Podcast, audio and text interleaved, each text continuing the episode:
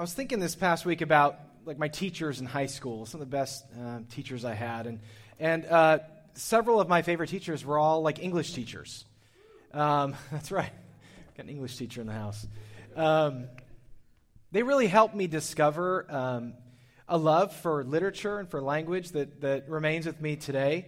Uh, and there was one book, some of you may have read it, maybe you hated it. There's one book, though, that was pretty influential on me. It was called Word Power Made Easy.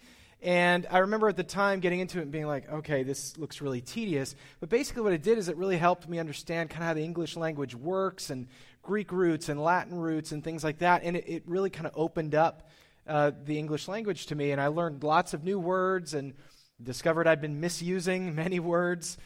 And I started thinking about just the various ways that we use words in our life. Of course, we all use words we know what they mean. Um, we also use words that we don't know what they mean. Um, in 2019, dictionary.com picked the word of the year this past year was existential because it's everywhere in the news. It's an existential threat, existential crisis.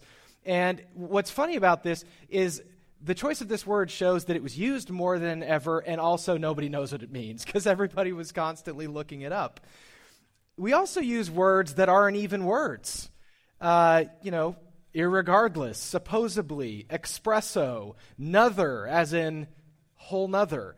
Um, and then my favorite category, though, of words is words we confidently use, thinking they're correct, but they're not. Uh, like, it makes me think of Michael Scott. You know, frankly, uh, the timing was nothing short of predominant.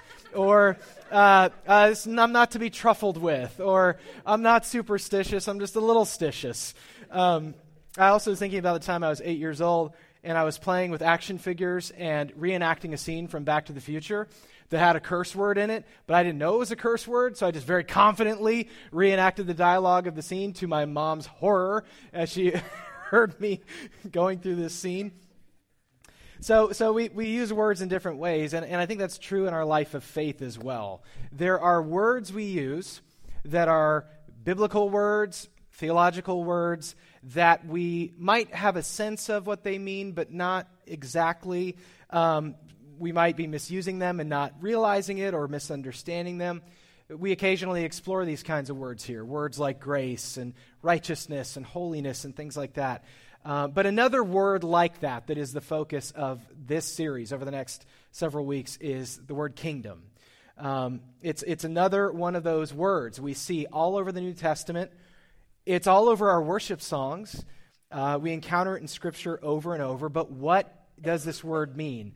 The kingdom of God. What does it mean to think of Jesus as king? What is our place in the kingdom? These are some of the questions we're going to explore over the next several weeks. I think God is really going to speak to our hearts uh, as individuals and as a church as this word kingdom begins to take on more meaning for us. You know, when Jesus began his public ministry, he spoke a lot about the kingdom of God. This was a topic that was common to his teaching. If you were alive in the first century and this guy Jesus showed up in your town and he started talking, he would have used the word kingdom a lot. Check this out Mark 1 uh, 14 and 15. This is when Jesus first begins his ministry. It says this After John was put in prison, that's John the Baptist, Jesus went into Galilee proclaiming the good news of God. And here's his quote The time has come, he said, the kingdom of God has come near. Repent and believe the good news. So this shows us that the earliest teachings of Jesus, the subject matter was the kingdom. He wasn't talking as much about, you know, put your personal faith in me. He wasn't talking, he did talk about that in other places. He wasn't talking about, you know, I'm to want to be your life coach or whatever. He was talking about the kingdom. Um, and he says it has come near which implies it's sort of already arrived or it's arriving with him. But then, in another famous passage, when Jesus taught us how to pray, he implied that the kingdom is still something in the future that we should desire and ask for. Look at this in Matthew 6 9 to 10. This is in the Lord's Prayer. This then is how you should pray, Jesus said Our Father in heaven, hallowed be your name, your kingdom come your will be done on earth as it is in heaven. So you're praying for God's kingdom to come, but he also said it's already come near. Another time when the kingdom was a focus of Jesus' dialogue was um, in his discussion with Pilate when he was on trial. Pontius Pilate, they were talking about the nature of his rule, because, right, Jesus was accused of trying to, like, usurp the Romans, and here he is talking to this Roman governor, and they're talking about the kingdom. And, and this is the exchange in John 18. Pilate then went back inside the palace, summoned Jesus, and asked him, Are you the king of the Jews? Is that your own idea? asked Jesus. I love that, by the way. Or did others talk to you about me? Am I a Jew? Pilate replied, Your own people and chief priests handed you over to me. What is it you've done? Jesus said, My kingdom is not of this world. If it were, my servants would fight to prevent my arrest by the Jewish leaders, but now my kingdom is from another place. So Jesus spoke often about his kingdom, the kingdom of God, well over a hundred times, actually.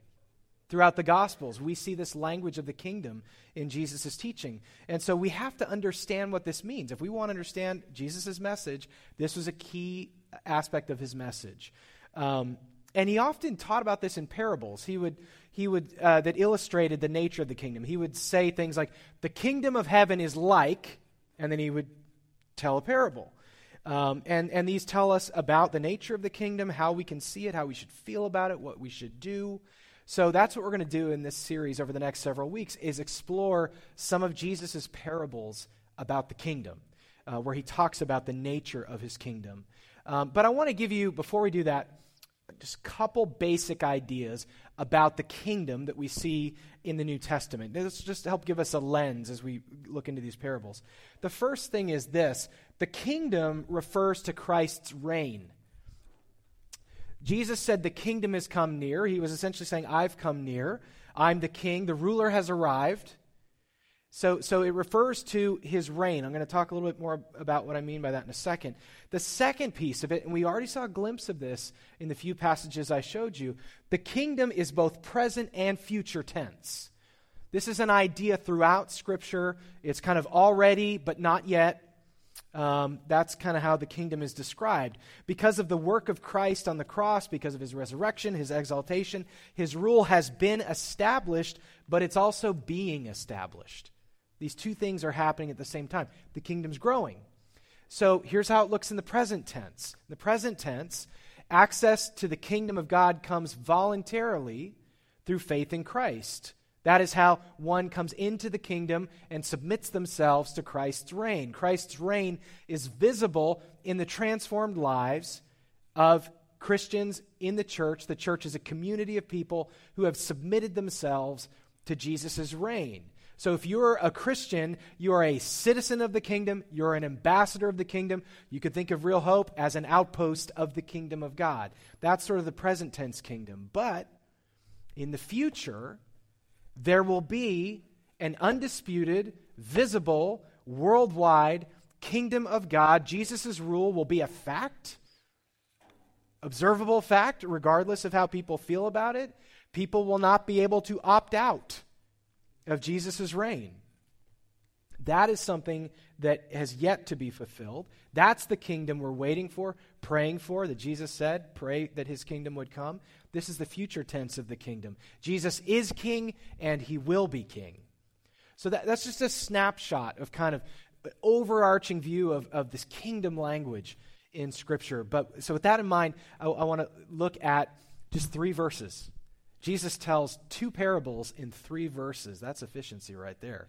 Uh, so we're going to look at three verses today and begin to discover what the nature of this kingdom is. So turn with me, if you will, to Matthew 13, verse 44. Uh, if you're not familiar with the layout of Scripture, we have up here the Gospel of Matthew is the first book in the New Testament.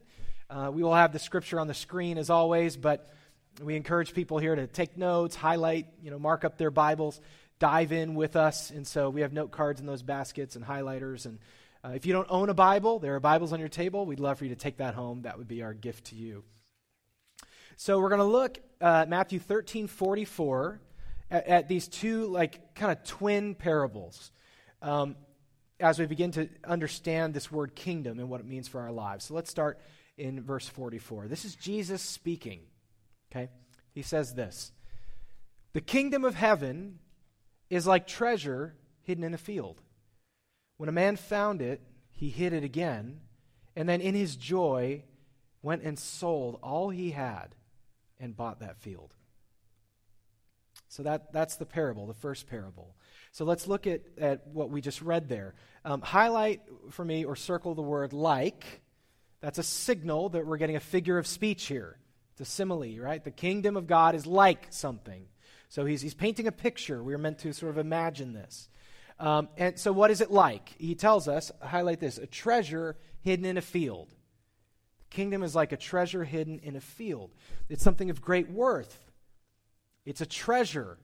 And, and it's there in the field, it's real, but it's not obvious, right? It's, it's, it's hidden in the field.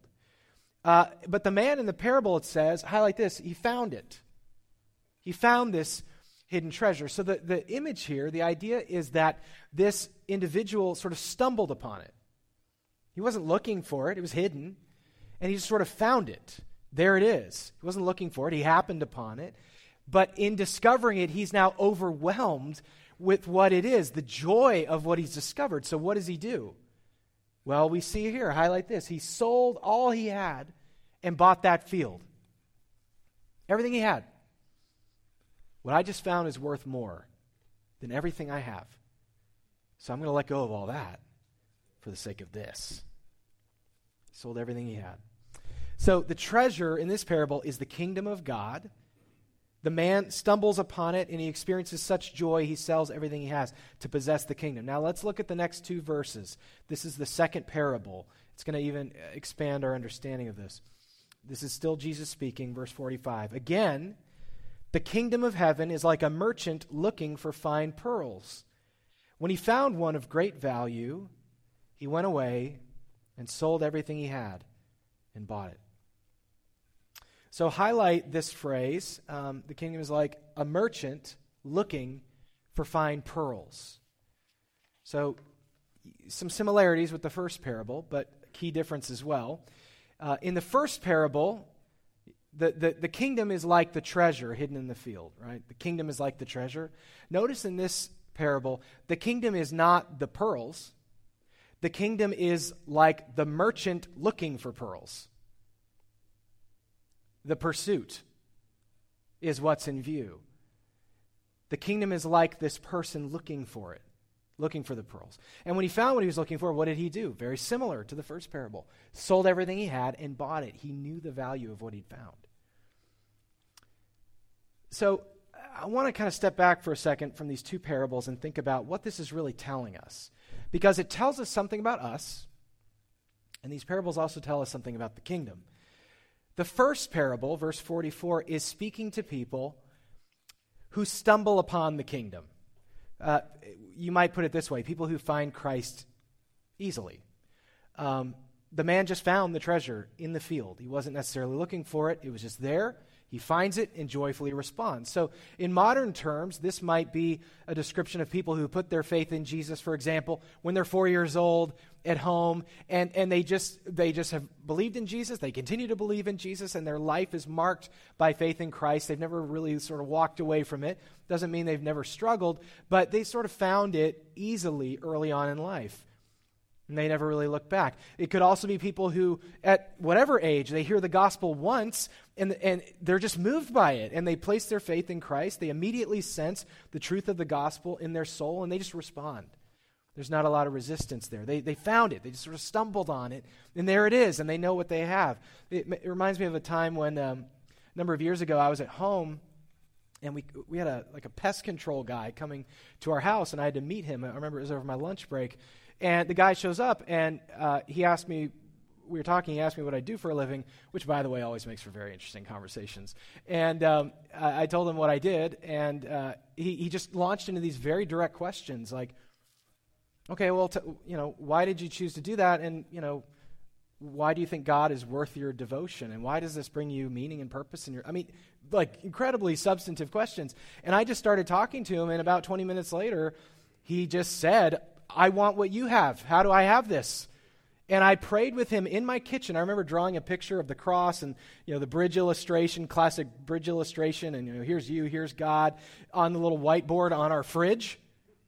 And he prayed and placed his faith in Christ in my kitchen.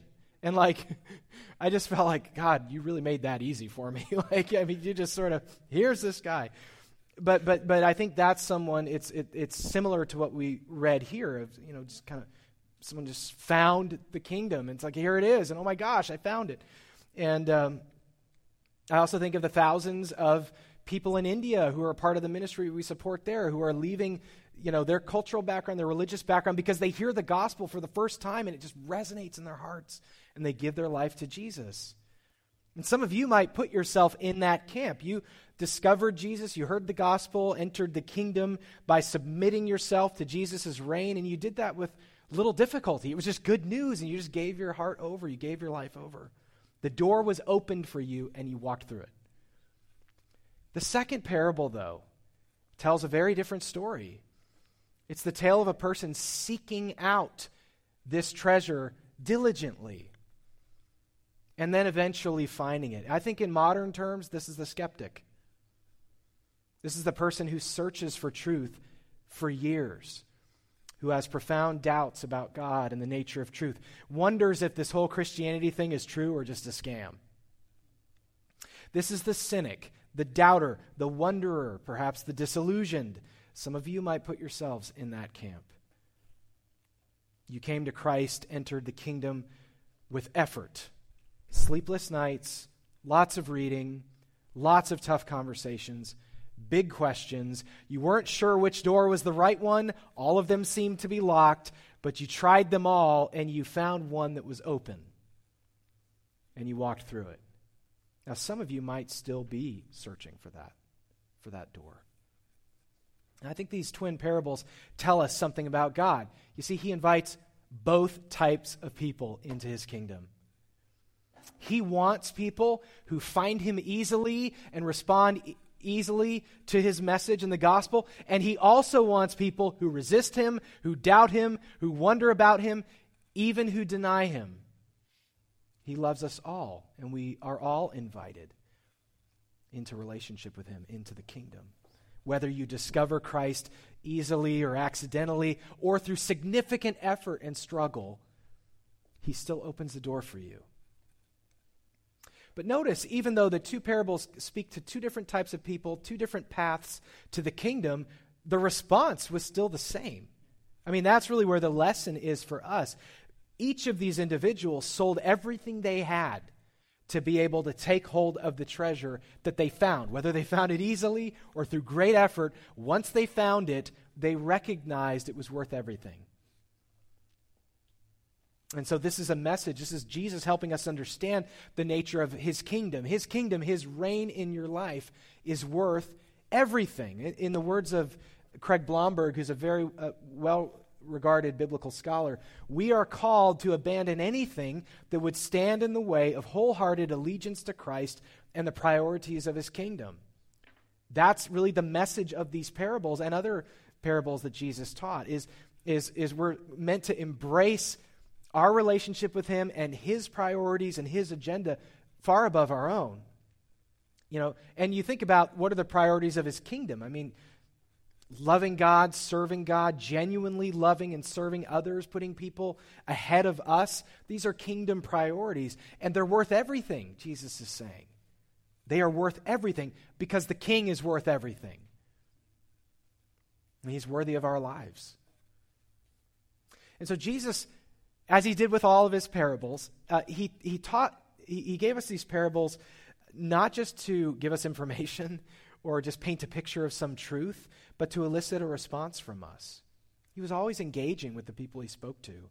He was always trying to help them think about things and ask questions they might not have asked. And I think there are some questions kind of hiding in the, the background of these two parables. I think one of the questions is Are you looking for the kingdom? Are you searching for it? If you're not, you should be. It's real, and you've been invited into it, and He wants you to find it.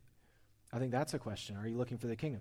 I think another question is if you found the kingdom, if you've come into relationship with Christ, do you treasure it like the individuals in these parables?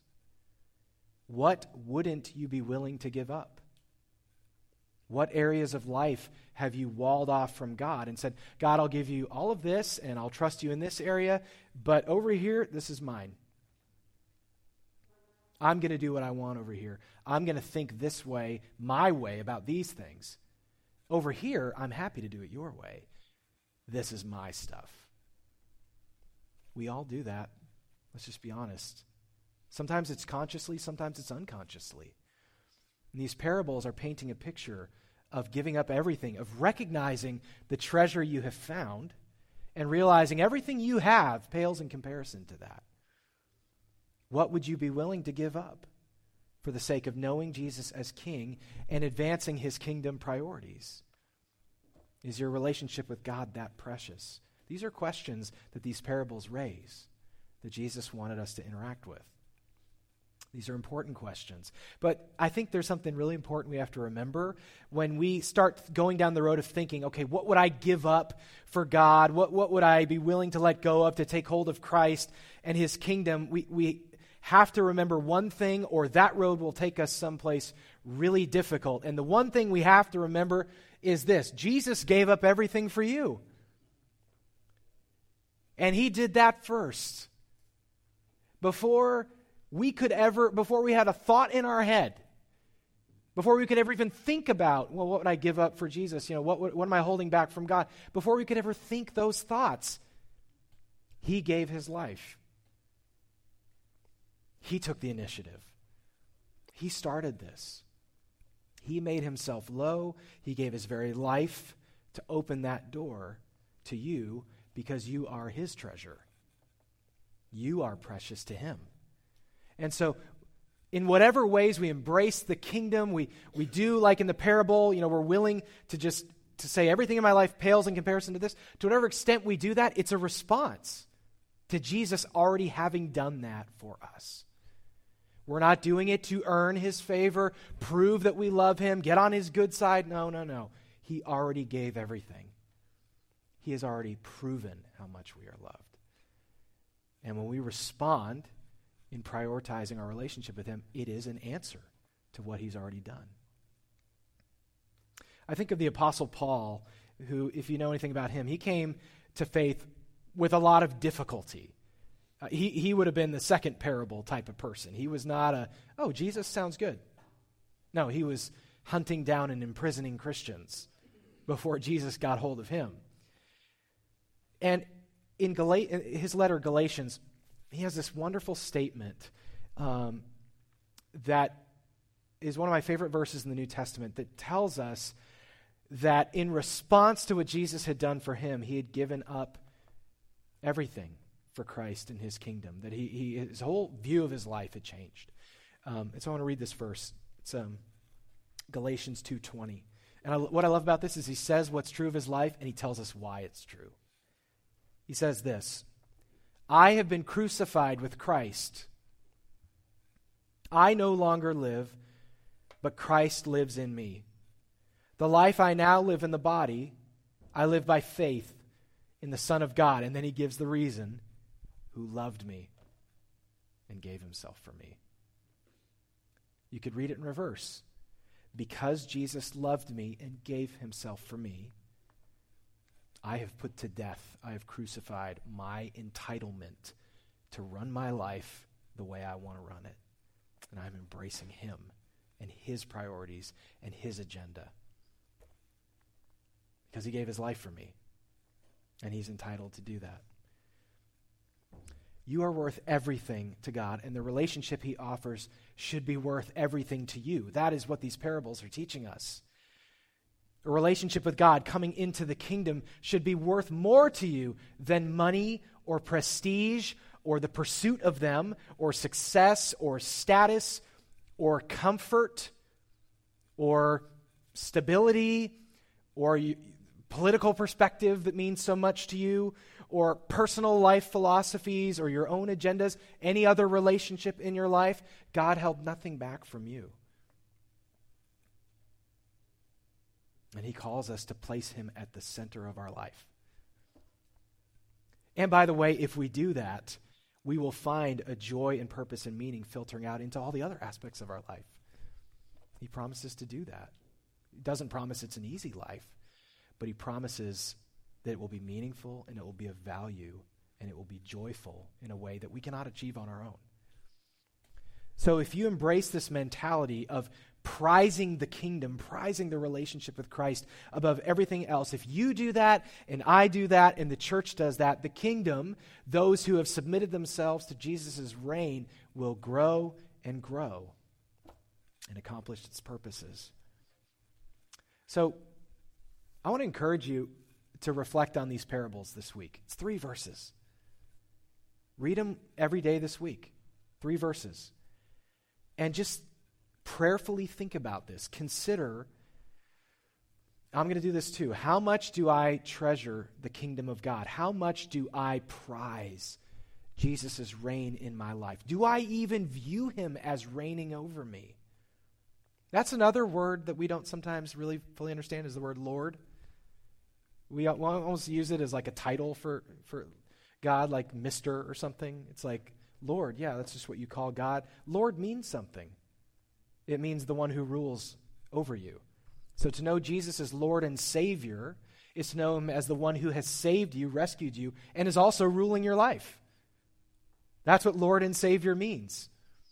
Is you've submitted yourself to his reign and his agenda and his priorities. So I would encourage you to pray about what a great opportunity to do this at the beginning of the year. To pray and think about to what extent do I view Jesus as reigning over my life? And if I do view him as reigning over my life, is that a joyful thing for me? Am I prizing it in the way that these men in the parables did? Because that's what Jesus wants for us. One final thing I want to say as you think about this, as you pray about it, and you think about Jesus' reign and finding joy in the kingdom, the answer is not try to just work hard at this. I'm going to just really try to have a good attitude and, you know, I'm going to go to church all the time and I'm going to, you know, uh, just work really hard and, you know, I'm going to show God how much I love him. And because that takes you down this path of basically you're just trying to impress God. You're trying to show him that you're worth something when he's already told you how worthwhile you are. He gave his life. So part of this process is admitting you can't do this in your own strength. And this should guide the way you think and pray about this. This means when you pray about it, you should be saying, Lord Jesus, I want to view you as reigning over my life. I want to view myself as a citizen of your kingdom, and I want to feel joyful about that. I don't want that to feel like a burden. I want to feel the way about it that you want me to feel about it. But I understand, Spirit, that I need you to work inside me and transform me in such a way that the result is that I feel that way. Because left my own devices, I won't. I will view your reign as oppressive or restrictive, or I won't even think you're in charge of me. I'll just think that you're there to kind of help me with my agenda. And so part of this is saying, I want these things to be true of me. I cannot manufacture this. So, Spirit, I am trusting you to change me from the inside out. Would you make true of me what was true of the men in these parables? That is the way to pray and think about this. So, why don't we now pray together in that spirit as a, as a body of believers?